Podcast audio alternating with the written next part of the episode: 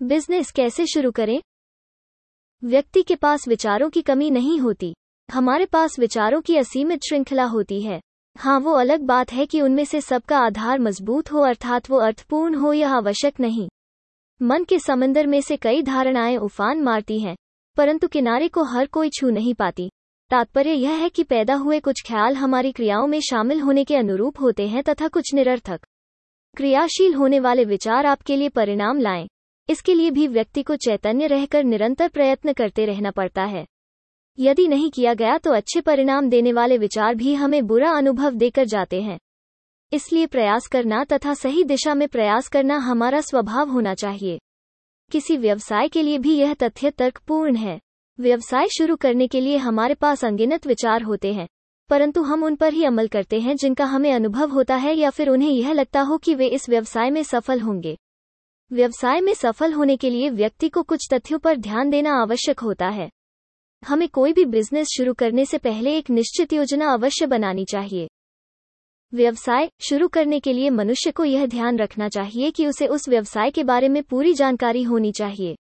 यदि ऐसा नहीं होता तो किसी भी स्टार्टअप को सफल नहीं बनाया जा सकता है। एक ढांचा तैयार करना ज़रूरी होता है। व्यवसाय शुरू करने से पहले यह जान ले कि उसमें किन तथ्यों की आवश्यकता होती है? व्यवसाय का इतिहास जानना ज़रूर होता है। आपके आसपास ऐसे कुछ लोग ज़रूर रहे होंगे, जिन्होंने ऐसा व्यवसाय किया होगा। उन्हें देखकर यह समझ लें कि किन कदमों से उन्हें फ़ायदा हो रहा है और किससे नुकसान हो रहा। साथ ही उनके व्यवसाय में कैसे लोग जुड़े हैं इसका भी ध्यान दें। व्यवसाय के लिए एक मज़बूत आधार रखना आवश्यक है।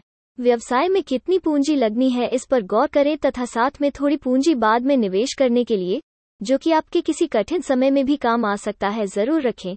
यह आपको स्थिर बैकअप देता है तथा आपको व्यवसाय में थोड़ा निर्भीक होकर फैसले लेने की क्षमता भी। व्यवसाय के लिए ऐसी योजना बनाएँ जो ग्राहकों को आपके व्यवसाय की ओर आकर्षित करे। ग्राहक को अपने व्यवसाय के लिए जागरूक करना चाहिए तथा उनके मन में विश्वास पैदा करने का प्रयास करना चाहिए। व्यवसाय शुरू करने से पहले इसका प्रबंध ज़रूर करना चाहिए। साथ ही स्टार्टअप शुरू करते वक्त यह बात ध्यान दें कि आप किस प्रकार का कर्मचारी नियुक्त करते हैं। कर्मचारी के कंधे पर ही आपके व्यवसाय की सफलता की बागडोर होती है। इसलिए इनका चुनाव समझ बूझ कर करें। यह ध्यान रखें कि आपको अनुभवी लोगों की आवश्यकता है या फ्रेशर्स की। ऑफ़िस का लोकेशन व्यवसाय की मांग के आधार पर निश्चित करें।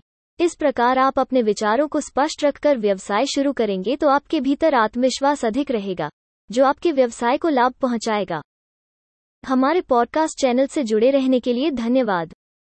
आप हमारी website think with niche dot in पर अन्य श्रेणियों जैसे व्यापार, सफलता, मनोरंजन स्टार्टअप सिनर्जी स्थिरता, समाचार और उद्यमिता से जुड़े पोस्ट पढ़ भी सकते हैं।